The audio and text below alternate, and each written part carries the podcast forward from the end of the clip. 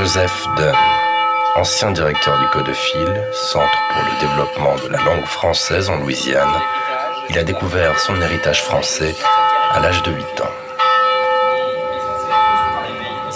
À la Nouvelle-Orléans, directement de France dans les années 1730 ou 1740. Donc je peux retracer, euh, c'était il y a 10 générations à peu près. Mes ancêtres sont allés vers Bâton Rouge, qui était à l'époque beaucoup plus euh, anglophone et américain. Et euh, très rapidement, tout le monde s'est assimilé et est devenu américain. Mon arrière-grand-mère maternelle était la dernière de la famille à parler français comme langue maternelle. Et mes grands-parents, mes parents ont été élevés en anglais, ne parlaient pas du tout français. Mais je l'avais quand même entendu quelque part quand j'étais très jeune. Et quand j'étais dans une classe de français langue seconde, à l'âge de 8 ou 9 ans, à l'école élémentaire, la seule explication que j'ai, c'est que c'est ressorti un peu comme un déclic génétique euh, quelque part.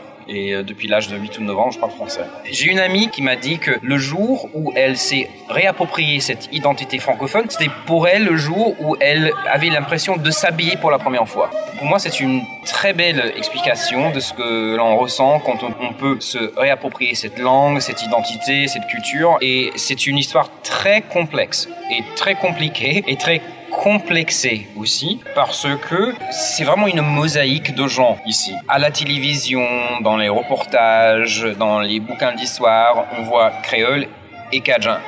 C'est beaucoup plus multiple que cela. L'assimilation forcée en Louisiane a commencé en fait pendant la guerre de sécession qui a eu lieu ici entre 1861 et 65. Donc la ville est occupée, la Nouvelle-Orléans est occupée par euh, l'armée de l'Union qui est américaine. Les troupes parlaient anglais. Toute la région du fleuve euh, à l'extérieur de la ville, Mississippi, a été occupée aussi par l'armée de l'Union. Les planteurs étaient majoritairement francophones et aussi créolophones. Donc il ne faut pas du tout oublier cet aspect euh, créolophone parce que à l'époque la plupart des gens étaient bilingues. Ils parlaient le français normatif, ils parlaient aussi le créole parce que c'était un peu le vernaculaire que tout le monde parlait aussi. Et les Américains qui occupaient la ville, cette armée américaine de l'Union, ne comprenaient pas du tout cette diversité linguistique, la diversité culturelle. Comment ici, il y avait des blancs, des noirs, des gens de race mixte, tous qui parlaient euh, français, qui parlaient créole, qui s'identifiaient comme créole, qui étaient catholiques, qui buvaient le dimanche et euh, qui festoyaient tout le temps, ils ne comprenaient pas du tout parce que cela ne faisait pas du tout partie de leur culture protestante très euh, restreinte, je dirais comme ça. Et voilà, donc la ville est occupée et l'armée de l'Union essaie d'estomper le français. Donc euh, les cours de français, ou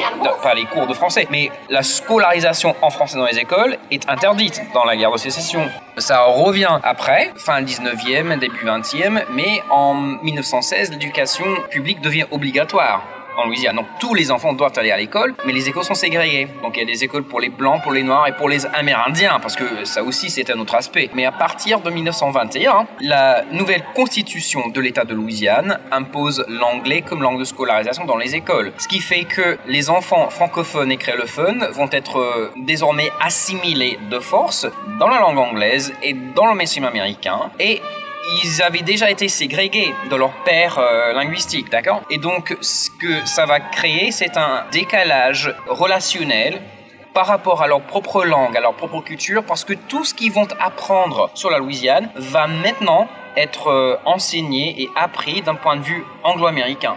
Il y a eu beaucoup de mythes qui ont été créés en anglais et projetés sur les enfants qui sont aujourd'hui, euh, un siècle plus tard, répétés de manière euh, générale. Donc le français en Louisiane, c'est le français du 18e siècle. C'est pas vrai. il y a toujours eu évolution de la langue. Il y a eu même des journaux, il y a eu même une littérature franco-louisianaise et cela jusque dans les années 1920, jusqu'il y a un siècle. On de dire que l'on parlait le français du 18e siècle au début du XXe siècle. C'est pas vrai. C'était une langue en constante évolution de par les contacts euh, et de par les immigrations euh, francophones et créolophones qui venaient d'un peu partout. Il y a d'abord les Français qui viennent ici comme colons, il y a ensuite les réfugiés, euh, les exilés acadiens qui étaient ou qui n'étaient que 3000 personnes arrivées sur 20 ans. Donc en tant que nombre, ils étaient très minoritaire. Il y a eu aussi en 1809 10 000 Saint-Dominguais, donc réfugiés de ce qui est maintenant Haïti, qui ont fui euh, la révolution. Et chez eux, un tiers de blancs libres, un tiers de noirs libres, de gens de couleur libre, et un tiers d'esclaves. Donc ce qui a doublé la population de la Nouvelle-Orléans en 1809. Donc si l'on peut imaginer, euh, cette, euh, comme maintenant